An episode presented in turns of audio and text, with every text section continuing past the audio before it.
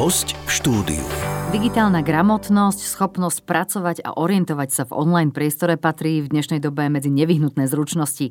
Cieľom Európskej únie je do roku 2030 posilniť v digitálnej oblasti postavenie podnikov aj jednotlivcov, zabezpečiť digitalizáciu verejných služieb, zaistiť bezpečný a zodpovedný online priestor.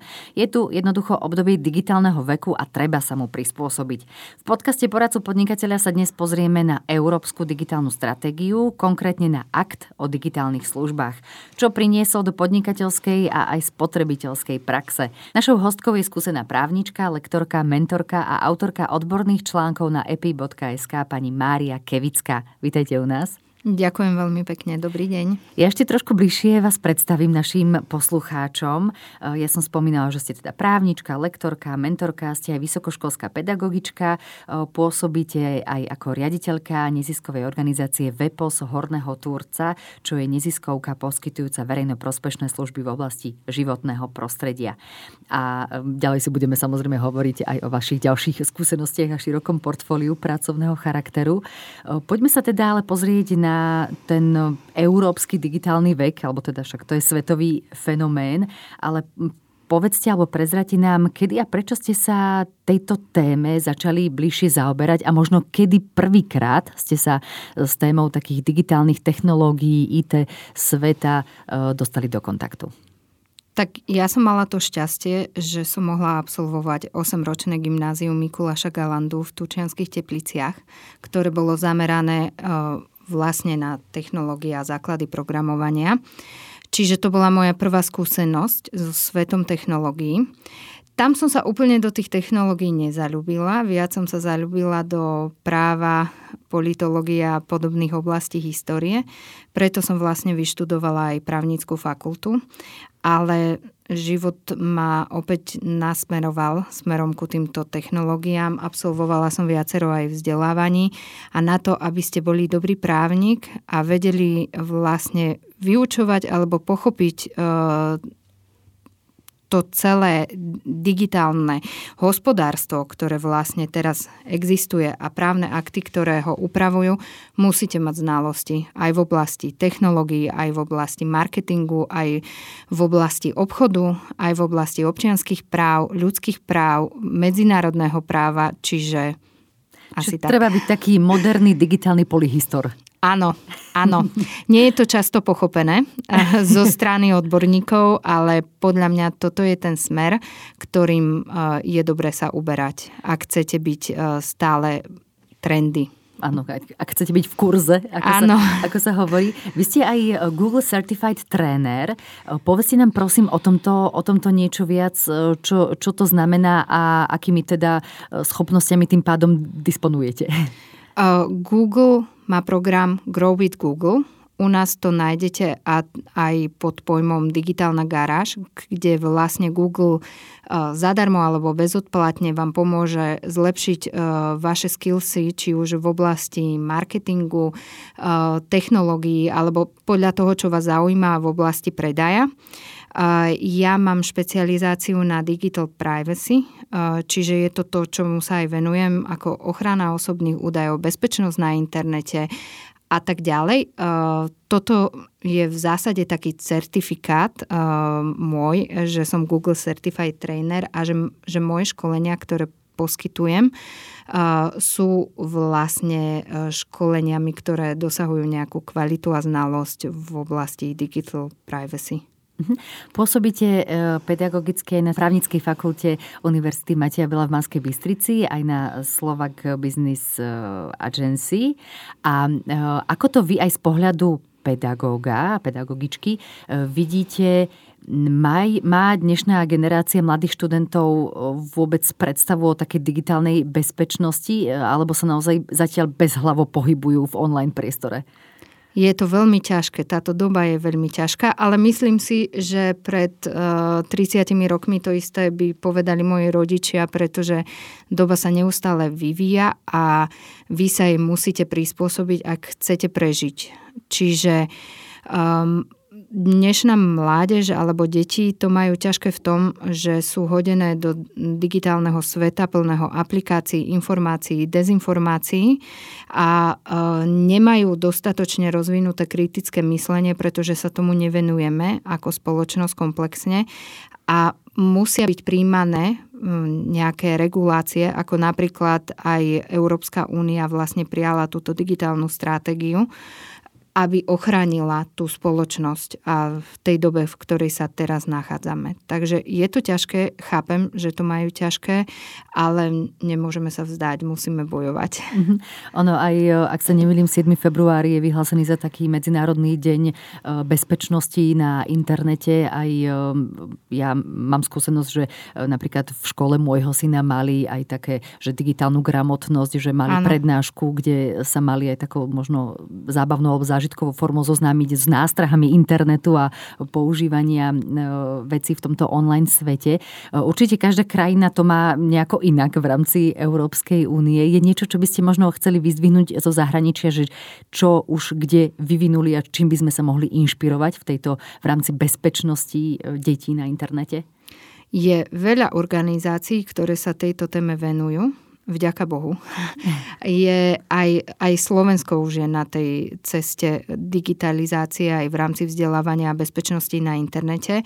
Ale napríklad e, sú rôzne krajiny v rámci Európskej únie, ktoré pripravili už aj rôzne aplikácie hry. E, napríklad aj Dánsko vyvinulo takú jednoduchú hru, ktorá vlastne učí deti ochrane osobných údajov. Grécko naposledy vyvinulo tiež e, takú aplikáciu, ktorá vlastne sa venuje aj digitálnym právam a zorientovaniu sa vlastne uh, v tejto oblasti. Čiže uh, to zahraničie je troška aktívnejšie, ale aspoň sa máme kde inšpirovať a môže nás to len posunúť. Čiže treba mať oči otvorené a venovať sa tomu.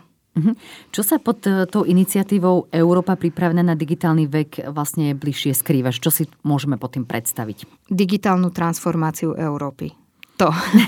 A to znamená, e, že vlastne Európska únia má e, záujem posilniť postavenie podnikov a taktiež aj ľudí v záujme udržateľnej a prosperujúcej digitálnej budúcnosti, ktorá je zameraná na človeka. Čiže je tu ten aspekt, že teda nie len teda tie technológie, ale že technológie by mali slúžiť ľudstvu.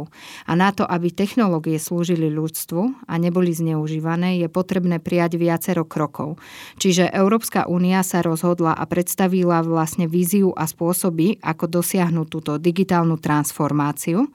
A to je tým, že bude robiť aktivity, ktoré sú zamerané na skills, čiže na zvýšenie digitálnych zručností, ktoré nám chýbajú. Mm-hmm. Potom na e, infraštruktúru, čiže zabezpečenie nejakej bezpečnej a udržateľnej digitálnej infraštruktúry potom na... A ja sa, ešte teda pri tej infraštruktúre sa zastavím. To znamená v praxi čo? Že bude možné, ja neviem, cez internet si vybaviť uh, také tie veci ako lekára, úrady a akože ta, v takomto zmysle infraštruktúra? To alebo čo, je čo to skôr je? Uh, oblasť uh, digitalizácie verejných Verejný služieb, uh, služby. uh, ktorá sa týka verejnej, uh, verejných služieb vo vzťahu k samozprávam, štátnej správe a potom elektronickému zdravotníctvu, kde vlastne by ste mali mať zabezpečený 100% prístup k vašim zdravotným záznamom, čo by bolo super, keby sa podarí dosiahnuť. Bolo by to výborné. A, ale toto sa skôr uh, týka pripojiteľnosti pre každého,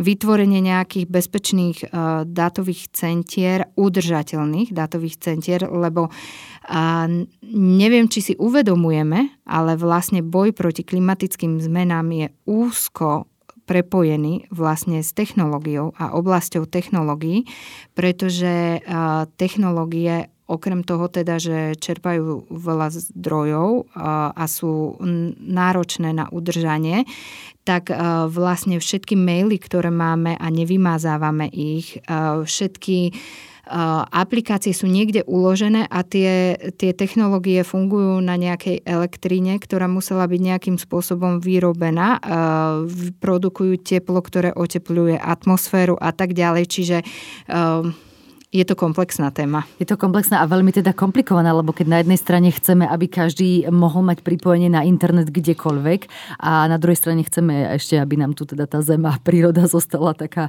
um, použiteľná na ďalšie nielen 10 ročia, ale 100 ročia. Takže e, naozaj toto je veľmi náročné asi na vyriešenie. Áno, ale dá sa to. A snažíme sa viacerí v tom zorientovať.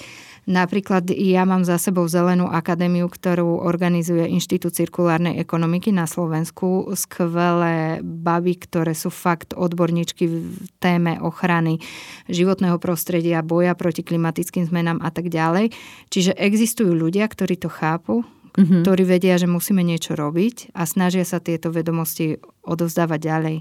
Takže nie je to až také strátené. Uh-huh. Teda to sme sa bavili o tej, o tej infraštruktúre a v rámci toho biznisu tá digitálna transformácia podnikov, e, to znamená čo? Že o, čo, o čo ide? E, nášmu? Zavádzanie nových technológií, nejaké podmienky aj pre využívanie vlastne umelej inteligencie, podmienky pre užívanie cloudov, používania veľkých dát, big data, to je samostatná téma. Čiže podpora inovácií, rozvíjanie nejakých startupov, mhm. myšlienok mm-hmm. nového smerovania v rámci digitálneho hospodárstva, čiže toto všetko. Ale toto, čo vlastne je vízia Európskej únie, je beh dá sa povedať, ako na dlhé tráte. Všetko to mm, je potrebné brať per partes a momentálne sa nachádzame teda v období, kedy Európska únia vydala Európske vyhlásenie o digitálnych právach a zásadách v, digi- v digitálnom desaťročí. Sú prijaté viaceré akty, ktorým sa vlastne budeme aj venovať, ako napríklad akt o digitálnych službách. Áno, o tom sa teraz budeme Áno. rozprávať. Mhm. Ešte je tam vlastne, iba, iba to zhrniem, Jasne. že teda uh, bol prijatý aj akt o digitálnych trhoch Európsky akt o čipoch. Toto je tiež zaujímavá téma, pretože Európa vlastne by si mala zabezpečiť nezávislosť v oblasti polovodičových technológií, čo vlastne bol aj problém počas korony a počas krízy, v ktorej sa v súčasnosti aj nachádzame vzhľadom na vojnu a iné usporiadanie vo svete. Ano, to znamená, že aby sme neboli závislí od dodávky práve takýchto komponentov z Číny, z Ameriky ano. alebo z iných krajín, ktoré to Áno, je, mhm. čo ma zaujalo, že vlastne e, študovala som ešte nejaké nové informácie ohľadom tejto témy a taká zaujímavosť je, že vlastne Európa je najviac závislá, teda samozrejme na Číne, ale aj na Vietname, Brazílii. Takže áno, Európa a Európska únia sa snaží vlastne o nejakú nezávislosť, aby, aby sa nezopakovalo to, čo sa stalo vlastne počas covidu, že sme mali pokles hospodárstva, mali sme nedostupnosť niektorých produktov, ktoré vlastne boli naviazané na ano, to ano, mhm. hospodárstvo uh-huh. a tak ďalej. Čiže áno, snažíme sa, vlastne Európska únia sa snaží byť nezávislá, aby bola silná. Lebo tie krízy nás ešte čakajú. Toto ako je len začiatok toho, čomu budeme musieť čeliť v budúcnosti a snaží sa Európska únia na to pripraviť. Mhm. Z, ďalš, z ďalších bodov, ktoré sú teda v rámci toho, tej iniciatívy Európa pripravená na digitálny vek, je aj Európska digitálna identita. Čo si ano. pod tým máme predstaviť? To je úplne super téma. A keby máme akože viac e, času, ktorý sa môže počítať aj v mesiacoch, tak by som sa tomu rada venovala. Dobre, a tak a nám lajkom to... to skúste len trošičku priblížiť, čo je na tom také fascinujúce. E, to, že vlastne snahou Európskej únie je, aby jednotlivec získal úplnú kontrolu nad tým, koľko informácií sa spracováva a zdieľa s tretimi stranami. Čiže je to taká nadstavba GDPR, čo mi mhm. je veľmi, veľmi ľúto, že veľa ľudí nechápe, ako nám GDPR pomáha a legislatíva Európskej únie nám pomáha, pretože keby ju nemáme, tak by sa mohlo veľmi rýchlo stať, že by sme boli stratení v tejto digitálnej transformácii, pretože táto digitálna transformácia prevyšuje hranice členského štátu a pokiaľ sa členské štáty alebo štáty ako také nespoja a nestanovia pravidlá, tak tie pravidlá si stanoví technológia. Uh-huh. A to by nemuselo byť úplne podľa našich Áno, predstav. keďže za to technológiou vždy stojí človek. Neexistuje dokonalá umelá inteligencia, ktorá by vedela rozmýšľať sama. Vždy za tým je človek, ktorý tam dáva tie dáta a má vplyv na výstupy. Uh-huh. A tým už sa dostávame aj k tej umelej inteligencii, ako, ako, ste, ako ste spomenuli. Potom je tam ešte aj Európska dátová stratégia. Áno, silná spoločnosť aj vďaka sile údajov, ktoré sú bezpečné. Je tam nejaký transparentný prístup. Uh-huh. A, a ďalej napríklad, že Európska priemyselná stratégia, tak to ako s týmto uh, súvisí? To je presne tá téma, o ktorej som hovorila, že to je prepojenie klimatickej neutrality, ku mm-hmm. ktorej sa zaviazala Európska únia a digitálneho leadershipu. Je to zládenie technológií a klímy, nejaké opatrenia na posilnenie aj toho odolnosti jednotného trhu, čo je obrovská výhoda jednotný trh v rámci práva Európskej únie, pretože tam vlastne jednotný trh, okrem toho, že sú tam nie bariéry v rámci obchodovania, slúži aj ako odrazový mostík na globálne trhy. Čiže je to taká príprava, táto európska priemyselná stratégia na krízy, ktoré nás čakajú a podpora vlastne strategickej autonómie Európskej únie a Európy ako takej. Ďalšie dôležité, alebo ďalší dôležitý bod je tam aj príspevok e, k európskej obrane. Áno, to je spolupráca pri riešení bezpečnostných hrozieb a víziev, ktoré nás mm-hmm. čakajú. Síce chcela by som povedať, že vojna už neprebieha tak, ako prebiehala v minulosti, kde sa bojuje zbraňami, ale žiaľ aj taká vojna prebieha. V online priestore. Ale, ale presne, že prebieha žiaľ aj naživo, ale prebieha aj v online priestore a tie kybernetické hrozby a útoky, ktorým čelí každý členský štát, inštitúcie, jednotlivci a tak ďalej, je potrebné sa voči tomu brániť a skôr sa tomu budeme brániť ako celok a ako keby že sme iba jednotlivec. Áno, ono to nie sú, nie sú len také veci, že by to mal byť únik nejakých peňazí alebo majetku, ale ono to môže mať naozaj priamy dosah na životy ľudí, keď sa, napad, keď sa v rámci kyberútoku napadne nejaká inštitúcia, ako napríklad nemocnica, ktorá súvisí s nejakými prístrojmi, ktoré udržujú ľudí pri živote. Čiže toto môže byť akoby tiež... Um... Áno, útoky na kritickú infraštruktúru, infraštruktúru. ale to už sme ako príliš. Hej? Mm-hmm. Väčšina uh, kritickej infraštruktúry je zabezpečená, či dokonale to nie, ale zabezpečená určite je. Ale to sú útoky aj na jednotlivcov a uh, získavanie údajov týchto jednotlivcov, ktoré môžu byť potom následne zneužité. Mm-hmm. Čiže to nie je len o tom veľkom, ale je to aj o tom malom, ako napríklad, um, aby ste vedeli rozoznať hrozby na internete, nestiahovali si nejaké programy, ktoré vám môžu zavíriť počítač a tie môžu ukradnúť dáta a tak ďalej. Čiže jedna téma súvisí s druhou ano. a všetko je to je, je, to, je to celý náš, až, celý náš e, životný vesmír. Tým sa dostávam k tej poslednej, k tomu poslednému bodu, ktorý e, je tu v rámci Európskej, e, teda Európy pripravenej na digitálny vek. Čo v súvislosti s tým vesmírom teda? Tam je snaha o vybudovanie systému satelitnej konektivity a riadenia vesmírnej prevádzky, pretože toto je tiež taká oblasť, ktorá, ktorá je potrebná, aby tam bola nejaký druh regulácie, aby vlastne bola následná možná aj dostupnosť služieb. Ale téma vesmíru nie je úplne presne to, čomu sa ja venujem. Ja sa skôr venujem teda právu a v rámci tohto práva teraz, čo je taká novinka, je ten akt o digitálnych službách. A ten vlastne má zaistiť bezpečný a zodpovedný online priestor a je to teda jeden z tých ústredných prvkov digitálnej stratégie. Odkedy tento akt e, platí, alebo ako sa teda aj priamo dotýka nás ako, ako Slovenska? Um, tento akt, nariadenie vlastne, ktoré nariadenie Európskeho parlamentu a rády o jednotnom trhu s digitálnymi službami alebo teda skrátke akt o digitálnych službách, nadobudlo účinnosť v roku 2022, konkrétne v novembri 16. Ale čas nariadenia sa bude uplatňovať až v roku 2024 a čas teda je od toho roku 2022. Teraz, čo je taká aktuálna povinnosť, ktorú budú mať vlastne online platformy, je februárová povinnosť roku 2023, kedy tieto online platformy majú povinnosť zverejniť na svojich webových sídlach počet aktívnych koncových užívateľov.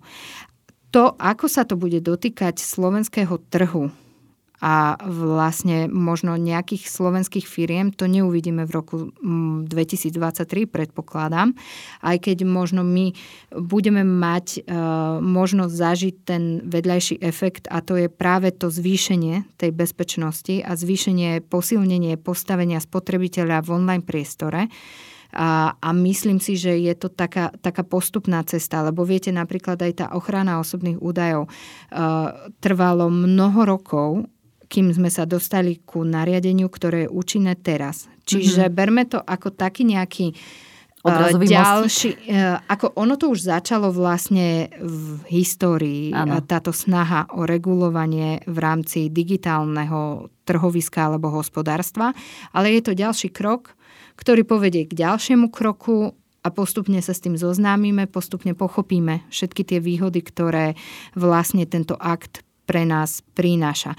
Ale je to ťažké aj z pohľadu práva vlastne vedieť, odhadnúť e, celkovo ten, ten dôsledok toho prijatia toho aktu. Ja to vnímam tak, že nám to pomôže. Pomôže nám vlastne v tom, aby existovali a boli nastavené nejaké opatrenia, ktoré zabránia predávať nezákonný tovar, poskytovať nezákonné služby a e, mať vlastne nezákonný obsah v rámci internetu ako takého. Čiže Vznikajú tu nejaké nové povinnosti pri odhaľovaní presne takýchto predajcov, ktorí predávajú nezákonný tovar. E, mala by tam byť nejaká tá účinná ochrana používateľov, zvýšená transparentnosť online platformiem a uh, áno, toto všetko je to A a to B je tá druhá strana, ktoré sú vlastne povinnosti, ktoré vznikajú najmä tedy, e, teda veľkým platformám. Ale to neznamená, že malé platformy, ktoré pôsobia v rámci online priestoru, môžu robiť všetko a vlastne e, povinnosti budú mať len tieto veľké platformy. Tá európska legislatíva e, je nastavená vždy tak, že ten, ktorý má najväčší dosah, má najväčšie povinnosti, ale ten, ktorý je ako malé a stredné podniky, tiež majú svoje povinnosti, e, ktoré musia dodržiavať, ale sú prispôsobené ich veľkosti mm-hmm. a mieste na trhu. Takže asi a, tak. a môžeme, môžeme si povedať, že akých platformiem, teda tých digitálnych služieb sa to týka, že čo si môžeme konkrétne pod tým predstaviť? Je to vlastne e, služby, e, vlastne Poviem vám, že na ktorých poskytovateľov sa tento akt stiahuje. Čiže e, na online sprostredkovateľské služby, ktoré využívajú milióny občanov, pretože bavíme sa o európskej legislatíve, čiže ten dosah nestačí, že bude v tisíckach, musí sa pohybovať v miliónoch.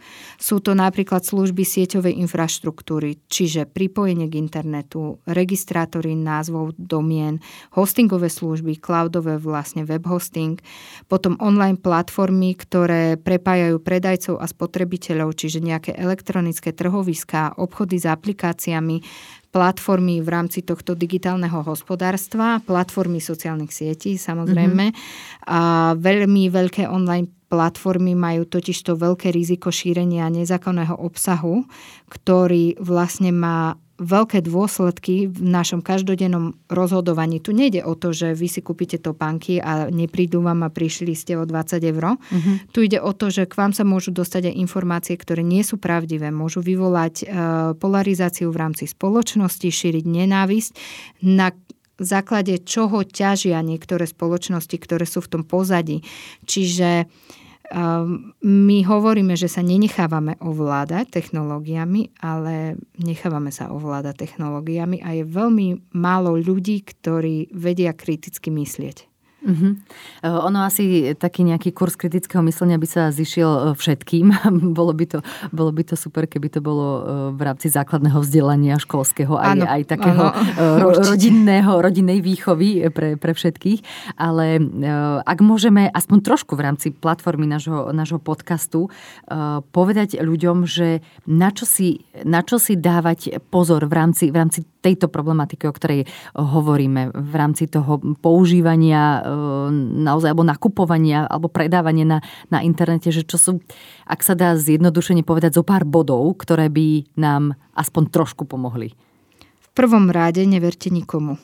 Ale nezbláznite sa z toho, lebo to má aj tú stránku B, že potom človek sa stáva paranoidným a to tiež nie je dobré, čiže je dobre si udržať nejaký balans. Uh-huh. Uh, overujte si portály, služby, e, informácie. E, jeden zdroj nikdy nestačí.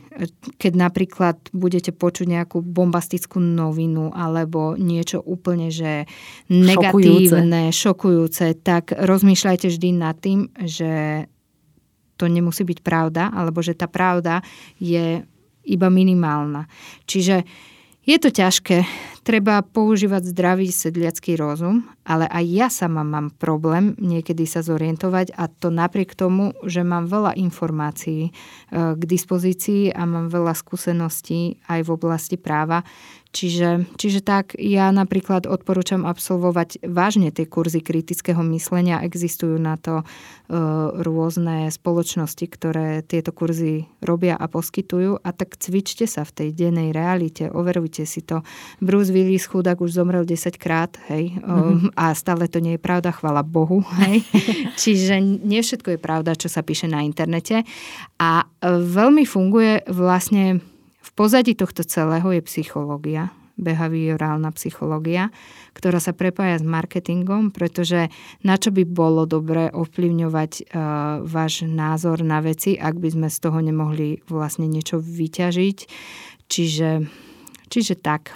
Čiže byť taký, áno, taký pozorný v tomto a aj keby niekto nechcel ísť možno na ten kurz kritického myslenia, tak existuje aj množstvo dobrých knižiek, ktoré sa aj dobre, dobre čítajú a sú také prehľadné. Uh, ja, som, ja som čítala aj od, od pána, myslím, uh, Mokroša, Uh, áno, áno tá bola, tá ja, bola by som ho, ja by som ho veľmi chcela stretnúť, takže ak počúva náš podcast, tak nech sa mi ozve, pretože uh, to je pre mňa uh, nechcem povedať, že zjav, lebo to nemôže, nemusí pôsobiť pozitívne, ale to je pre mňa taká osobnosť, s ktorou by som sa veľmi rada stretla, pretože prepája vlastne o, um, informácie zo šachových turnajov, ano, prostredia, áno, mm. s náboženstvom, lebo však on absolvoval vlastne teológiu, mm-hmm. s filozofiou, s hlbokým pochopením života, zmyslu života a súčasnej doby. Áno, to je pre mňa človek, s ktorým som sa rada stretla. Áno. Ak by ste eh, chceli aspoň, tak eh, si prečítajte knihy, ktoré napísal, lebo tie áno, už to mám aj, za sebou. Aj áno, áno, hovorím aj posluchačom, že, že môžu ísť aj týmto, týmto smerom, lebo asi každému sa nám nepodarí ho stretnúť ani ja som ho ešte nevidela, nepočula, ale čítala som eh, dve, dve knižky a, a boli pre mňa také celkom zrozumiteľné, že bolo super, že tam áno. boli naozaj príklady z praxe, ako si dať pozor na to, čo nie je práve pravda, ako sa v tom trošku zorientovať.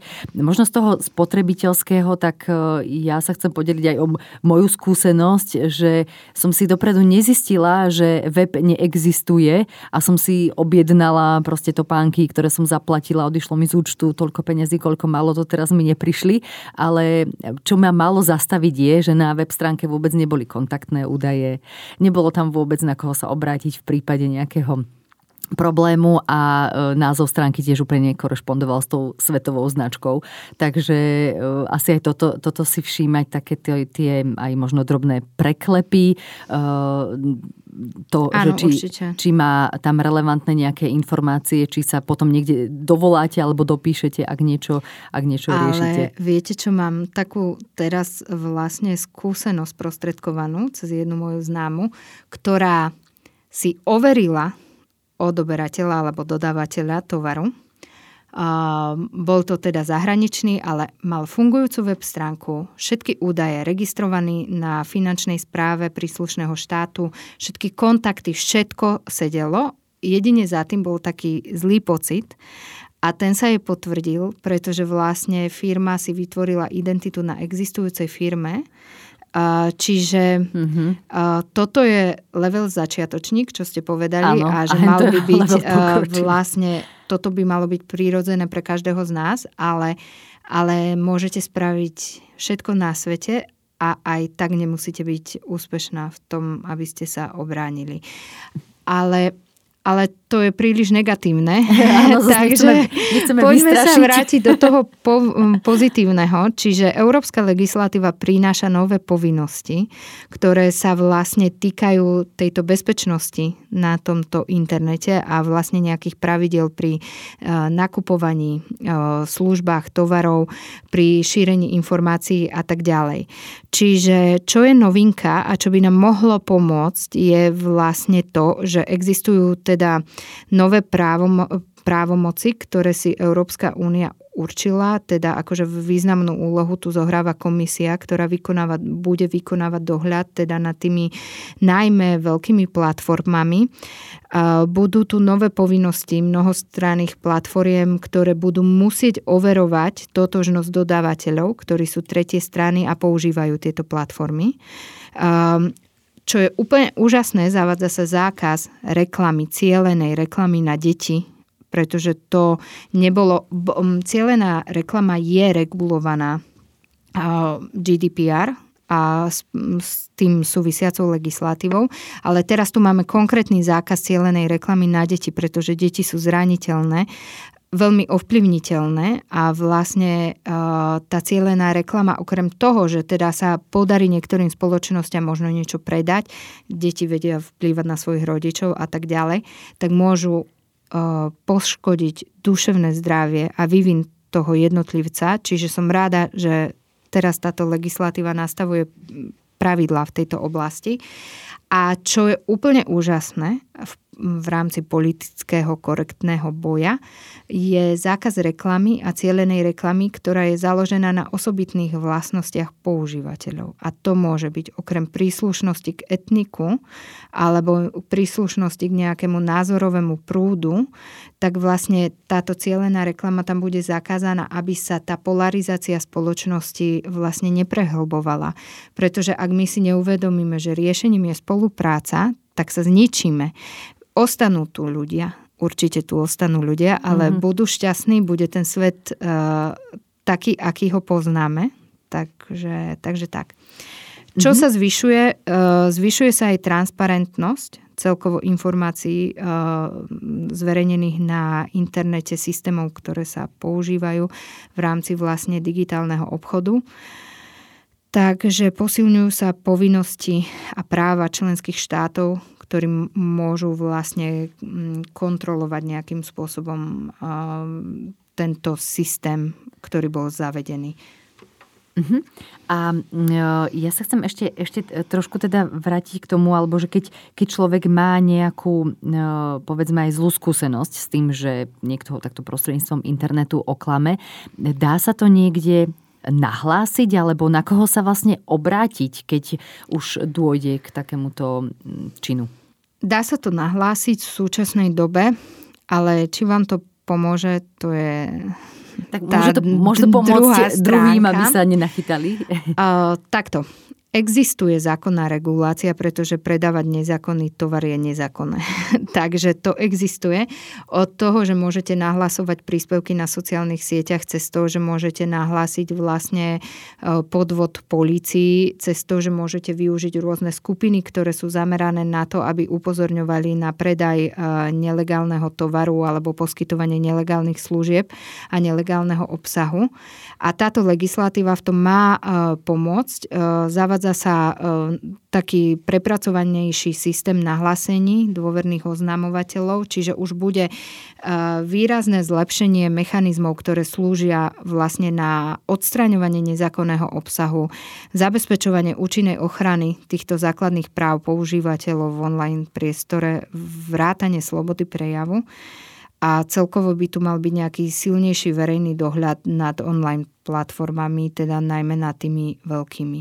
Uvidíme, znie to dobre, mm-hmm. uvidíme, ak, ako to bude v praxi, lebo Určite tu existuje silná lobby, ktorá stojí aj za tou druhou stranou a ako náhle jej dáte nejaký rámec, v ktorom musí fungovať, tak sa im to asi úplne páčiť nebude a určite vzniknú nové kreatívne spôsoby podnikania v online priestore, takže uvidíme. Aký e, dosah, alebo má vôbec nejaký dosah táto legislatíva na firmy mimo Európskej únie? Lebo tak my ano. si môžeme od nás kdekoľvek zo sveta e, niečo objednať alebo obchodovať s nimi ako podnikatelia, tak e, ako nás aj pred takýmito nekalými praktikami mimo EÚ to ochráni? Áno, dobre je, že vlastne táto legislatíva sa nevzťahuje len na podniky, ktoré majú sídlo v rámci Európskej únie, ale vzťahuje sa aj na podniky, teda vzťahuje sa na všetky podniky, ktoré vykonávajú aktivity na uh, trhu Európskej únie. Ale takúto, um, takúto účinnosť mal vlastne aj uh, General Data Protection, uh, čiže GDPR. nariadenie uh-huh. o ochrane osobných údajov a myslím si, že toto je ten smer, ktorým sa bude potrebné uh, uberať, pretože Európska únia tým, že je tam vlastne toľko členských štátov, koľko je, e, je silný celok, je významný hráč v rámci aj svetovej ekonomiky. Pokiaľ Európska únia bude mať aspoň také postavenie, aké má teraz a plánuje ho vlastne si ešte posilniť a stať sa viac sebestačnou, tak bude môcť si určovať takéto pravidla a bude mať na to aj mechanizmy, ako tie pravidlá vlastne kontrolovať a vynúcovať ich uh, uplatnenie v rámci EÚ. Uh-huh. Mohli by sme nasmerovať našich posluchačov, eh, ktorí majú teda firmy, sú podnikatelia, že kde by sa mohli dozvedieť zaručené a relevantné informácie o, tom, o tomto akte o digitálnych službách, že je niečo, kde Áno. je možno, že náv, ako by som to povedala, návod na použitie? Áno, Európska únia má veľmi dobre spravené svoje vlastné stránky, kde non-stop pribúdajú nové články, nový obsah. Je pravda, že preklad niektorých vecí do Slovenčiny pokulháva, pretože je to strojový preklad Čiže ak, ak sa bavíme o tom, že kde môžu tieto informácie nájsť právnici, tak dúfam, že to vedia. A keď budú teda pracovať s dokumentami na web, weboch Európskej únie, nech si dajú pozor na ten preklad, pretože ten originálny dokument v angličtine môže mať iný, iný obsah ako ten preklad, ktorý tam je. Ale pokiaľ sa bavíme fakt iba o bežných užívateľov, podnikateľov a tak ďalej, tak ten obsah na tých stránkach je spracovaný veľmi dobre a budem ráda, keď sa o tom bude hovoriť. Venuje sa tomu viacero odborníkov aj v slovenskom prostredí, čiže nie som jediná, ktorá si všimla, že takéto niečo existuje. Čiže keď začnete používať vyhľadávač, určite nájdete dostatočné množstvo informácií. Ďakujeme veľmi pekne. My sa budeme spolu rozprávať aj v ďalšej časti podcastu a to konkrétne na budúce sa pozrieme na e, digitálne trhy, na práva a zásady. Ďakujeme zatiaľ veľmi pekne. Ďakujem aj ja. Dovidenia. Našou hostkou bola právnička, odborná autorka na portáli epi.sk pani Mária Kevická. Počúvali ste podcast Poradcu podnikateľa.